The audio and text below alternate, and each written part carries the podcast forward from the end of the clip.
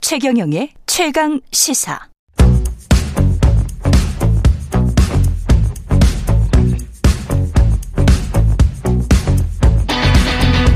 심리로 들여다보는 세상 이야기. 뉴스는 십니다. 네, 정치, 경제, 사회 등 우리 사회 다양한 이슈를 심리학적 관점에서 풀어보는 시간입니다. 최경련의 최강시사 뉴스는 십니다. 아주대학교 심리학과 김경일 교수 나와 계십니다. 안녕하십니까? 네, 안녕하세요. 예. 네.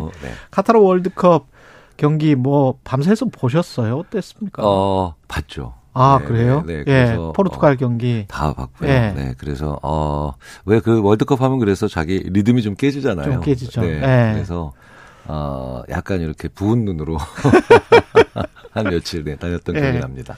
근데 이번에 저 유행한 말이 중요한 건 꺾이지 않는 마음, 죄송 금지 이 두 가지 말이 유행을 하더라고요. 음, 음. 월드컵 기간에 네, 네. 이게 중요한 건 꺾이지 않는 마음 뭐 이게 이건 아마 저기 저 손흥민 선수가 한 이야기 아니에요? 네, 뭐 예전에도 그런데 이제 그게 예. 한 번쯤 이제 다른 데서 다른 데서 이제 그 게임 관련된 그 대회에서도 한번 어, 그렇군요. 인터뷰에서 나왔던 얘기라서 어. 많이 그 어, 회자가 됐었는데 아 그랬군요. 예. 네. 네.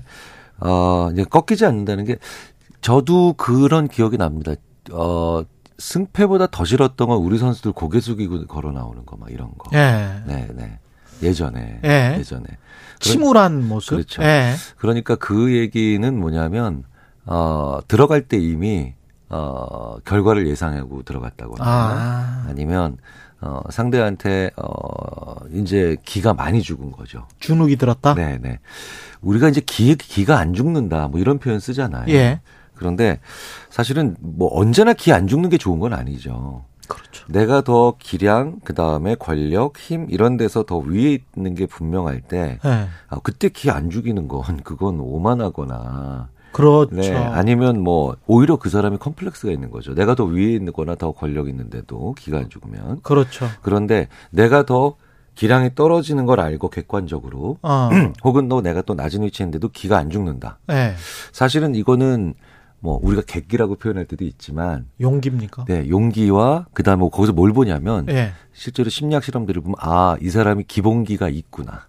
기본기. 네, 네, 네. 그걸 본다는 게 아주 절묘하게 관찰되는 현상들이에요. 아. 그러니까 무슨 얘기냐면 예.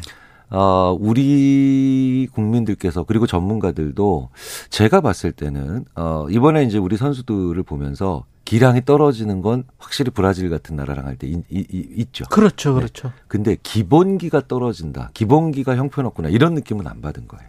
아. 제 생각에는. 그렇죠. 그리고 우리 선수들도 그걸 우- 알고 있기 때문에 우리는 그리고 우리의 뭐랄까 경기를 했다. 네, 우리 네. 경기를 했다. 그렇죠. 예. 네. 그러니까 왜 그런 얘기 많이 하잖아요. 그 이제 우리식 우리 방식 그러니까 아집이나 고집이 아니라 네. 고립되는 게 아니라 이제 공존하면서도 우리 것에 대한 우리 정의가 필요하다. 네. 떳떳함, 네, 당당함 네, 네. 이런 거네요. 우리 그렇죠. 것에 대한. 그렇죠. 예. 그래서 그렇기 때문에 과정 그런 그렇게 하면 과정을 즐기거나 과정을 볼 수 있는 눈이 생기거든요. 아, 그렇게 되네. 네, 네. 그래서 그 과정을 못 볼 때, 그 과정을 아직 즐길 수가 없을 때는 예. 아, 우리가 결과에만 결과에만 너무 그 생각을 하거나 좀 몰입을 하게 되니까 왜 그런 경우 있잖아요. 예. 꽤 잘 싸운 경기인데도 탈락했어, 에이 하면서 이렇게 비난의 화살이 돌아간다든가. 그렇죠. 예. 그리고 문득문득 좋은 장면이 있는데도 그 장면들을 대부분 놓친다든가. 네, 이런 아, 얘기를 하는데 예. 그 지금 이제 우리 예, 축구 선수들의 이 얘기가 또 맞물려서 그래서 그 과정 그다음에 꺾이지 않는 거 응. 뭐 이런 것들과 맞춰서 이제 빌드업이란 단어도 많이 이제 그쵸. 네, 네. 그게 이제 뭐 성과가 있었느냐 없었냐에 대한 얘기는 분명히 존재할 수 있겠지만 전술적인 건 차치하고. 네. 그렇죠. 예. 그런데 이 빌드업이라고 하는 단어가 결국은 그 과정 위주의 축구를 하겠다라고 하는 거랑 그러네요. 상관 연관이 있거든요. 뭔가 형성해 나가는 거네. 만들어 나가는 거네요. 그렇죠. 네, 예. 그래서 제가 축구 관계자분과 함께 이제 어, 포럼에서 얘기했을 때 어, 빌드업이라는 걸 어, 벤투 감독의 철학이라고 볼 수도 있겠지만 예. 아마 우리나라 축구의 어떤 기본기를 받기 때문에 그게 가능하다고 생각하지 않았겠느냐라고 아. 보는 게 있고 그런 정교한 패스가 이 사람은 가능하다. 그렇죠. 아, 네, 네. 그 이도 그 동안에 뭐라고 해야 되나요? 그냥 장거리로 쭉 그냥 날려서 네, 네. 윙백으로만 했던 네. 그런 축구가 아니고 그렇죠. 어, 그러니까 그 예. 공정 과정 같은 음, 그런 것들. 그러니까 세밀한 공정하죠. 그렇죠. 예전에 예. 그냥 수비에 치중하다 역습하다 한 골 넣는다 뭐 이런 거는 그렇죠. 사실은 그건 방법이 아니라 과정이 아니라 예, 그냥 목표인 거죠. 결과만을 네네네, 위해서 네네. 그런데 어쩌다가 운 좋아서일 수도 그렇죠. 있고. 예. 그래서 저는 예전에 거의 20년도 더 전에 예. 사실은 그 전에 예전에 그 차범근 전 해설위원께서 예. 공격이란 말보다 공격 작업 이런 말을 많이 쓰셨어요. 네. 아, 그렇구나. 그 말이 굉장히 인상 깊더라고요. 예. 그러니까 골을 넣는 거 중요하죠. 예. 운동 경기에서 승패는 당연히 중요하고 기업에서도 되게 중요하죠. 그런데 공격이 아니라 공격 작업이란 말을 쓰면서 그 과정과 그 다음에 그 어, 여러 가지 필요한 과정에 필요한 여러 가지 세부적인 단계들에 대한 그런 감각이나 능력들이 없으면 어. 결국은 너도 넣은 게 아니고 어. 그리고 어, 넣어도 그게 사실 굉장히 운적인 요소에 의해서 많이 넣어진 것처럼 느껴지기 때문에 그러네요. 그래서 게임이 안 된다는 거죠. 근데 그때 차범근 감독 말씀을 하셔서 그때 그 유명했던 게 이제 5대 0인데 그렇죠. 그 결과에 대해서 집중하고 그거를 비난했었던 축구 팬들이 98년도 월드컵이었던 것 같은데 그렇죠. 네. 그 이후에 2002년은 꿈은 이루어진다 뭐 이래가지고 네. 그 역시도 이제 결과잖아요. 네, 네. 근데 지금 이번 이번은 중요한 건 꺾이지 않는 마음 죄송 금지 네, 네. 이게 유행이었다는 거잖아요. 네, 네. 다 다르네. 꿈이라는 것과 네. 목표라는 것도 좀 달라요. 예. 이제 그 꿈은 굉장히 추상적인 상태, 어떤 어 그 굉장히 그 어떤 개념적인 어떤 상태를 의미합니다.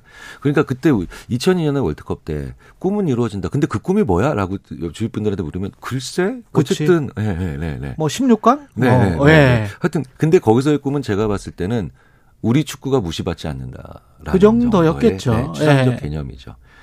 그런데 목표는 예. 목표는 그거보다는 훨씬 더 가시적이고 구체적인 것들이에요. 아. 그런데 꿈은 굉장히 그래서 커야 되고 예. 목표는 굉장히 현실적인 것을 잡아야 되는데 그렇군요. 근데 이게 꿈만 있는 사람들은 좀 허황되죠.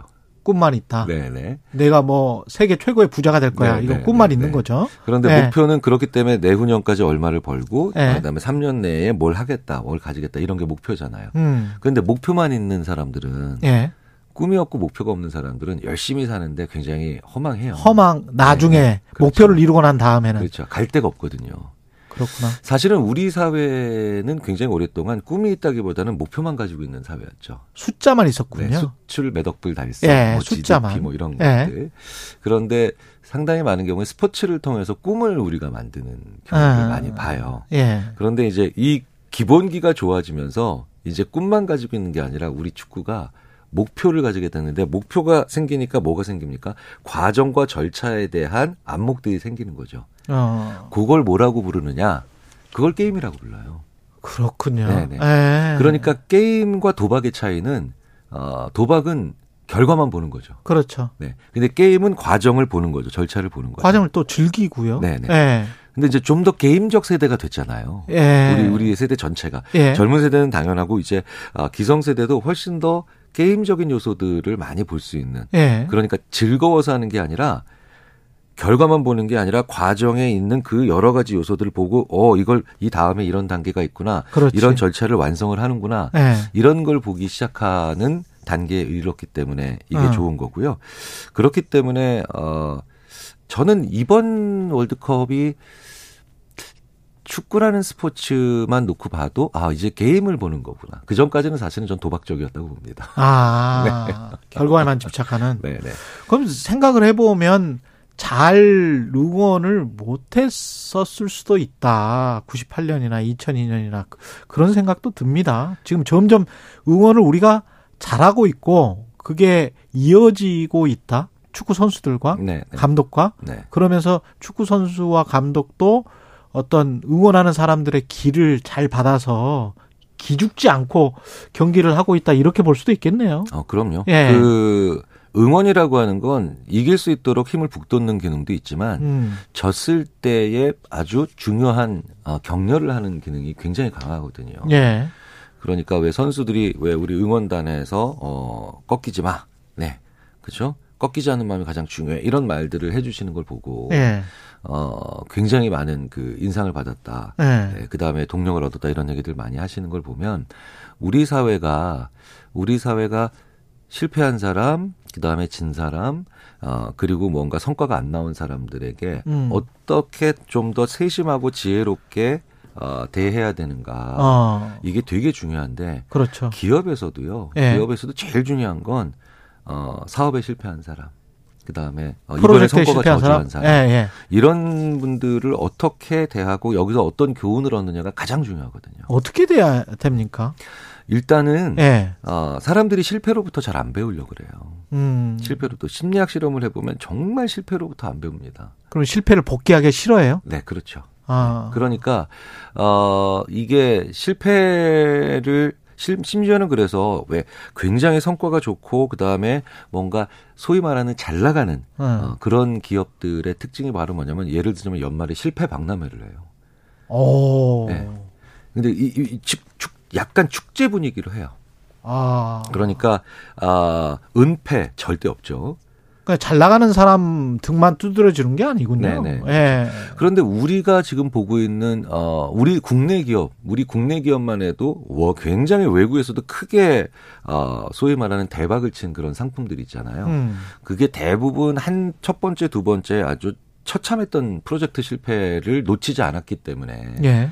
예, 그런 그 일들이 벌어진 거거든요. 어. 그러니까 우리나라에서만 만드는 그런 아주 독특한 전자 자, 가전 제품들 있죠. 예. 이게 뭐 이런 뭐 특정한 제품을 말씀드리면 그렇지만 예. 외국 사람들은 오 야 어떻게 이런 걸 생각 만들 아이디어 상품 같은 그렇죠. 거. 예. 대기업의 제품들도 있고 또 예. 아, 작은 기업들의 제품들도 있는데 예. 그런 기업들이 만들어낸 제품들을 이렇게 가서 들여다보면 예. 그 전에 되- 굉장히 아, 실망스럽거나 아니면 정말 그 아, 처참했던 실패가 한두 개씩인데 그거를 그 기업이 안 놓쳤던 거예요. 거기서부터 뭘 배웠던 거예요. 어. 실패로부터 배운 교훈이 진짜 오래 가거든요. 예. 네, 그리고 어 굉장히 하면 안 되는 것들이나 아니면 아 이쪽으로 가면은 나중에 큰 손해 보겠구나. 음. 그래서 초반에 작은 실패하는 게 되게 중요하거든요. 예. 네네. 그러니까 그 작은 실패했을 때 고개 숙이지 않게 만드는 건 되게 네. 중요합니다.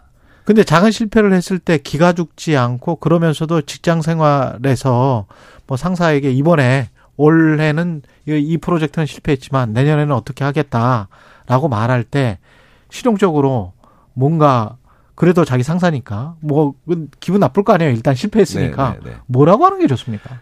그 보통 그런데 이제 우리가 어, 꺾이지 않는다라고 하면 네. 어, 그러면 이때 죄송합니다라는 말 하지 말라. 그냥 네. 죄송 금지니까. 예, 사실은 죄송합니다라는 말만 말을 하지 말라는 거라기보다는 예, 죄송하다는 말을 해도 좋은데 예. 그 다음에 그 이유는 분명히 알고 있자. 아, 그 훨씬 이유는 구체적으로 얘기하자. 자 보십시오. 우리가 뭔가 아. 죄송합니다 하는데 뭔가 좀 기분이 좀 이상한 경우는 아, 그 다음에 그게 왜 그렇게 된 건지 구체적인 이유를 본인이 모르고 할 때가 제일 꼭 내 잘못인 것 같지도 않고. 네네 어, 그렇죠. 그러니까 사실은 오히려 그냥 넘어가려고 하는 말과 같은 경우가 많거든요. 음, 그래서 굉장히 많은 직장 상사들이 이러잖아요. 죄송합니다라고 한 부하직원한테 그게 뭐가 죄송한데? 뭐가 죄송한데? 그렇지. 네. 그게 말꼬리 붙잡는 게 아니라 아, 본능적으로 리더는 알고 싶은 거예요. 아, 알고 싶은 거예요. 그러니까 웬만큼 인식이 있거나 아니면 기량이 있는 리더라면 아. 이 친구가 뭐가 죄송한데 그러니까 죄송합니다라고 하는 말은 굉장히 추상적인 말이고 뭐 그렇죠. 사실은 흔쾌히 하는 건 좋습니다만 예. 그런데 무엇 때문에 죄송하냐면 아, 이 부분에 굉장히 에- 구체적이고 이 부분에 에러가 있었네요. 그쵸. 네. 아, 굉장히 구체적이고 그다음에 치밀한 이유들을 얘기를 해 줘야죠. 음, 그러니까 죄송합니다라고 하면서 어 이게 그냥 죄송합니다라고 하면 그냥 고개 숙이는 거예요. 아. 네. 근데 죄송합니다. 그런데 이것 때 이것 때문에 이것 때문에 이것 때문에 이렇게 일이 잘 안 됐는데 아. 여기서 제가 이 점이 부족했고 아. 여기서 신경을 못 썼습니다. 그렇다 그래서 정말 많이 죄송합니다.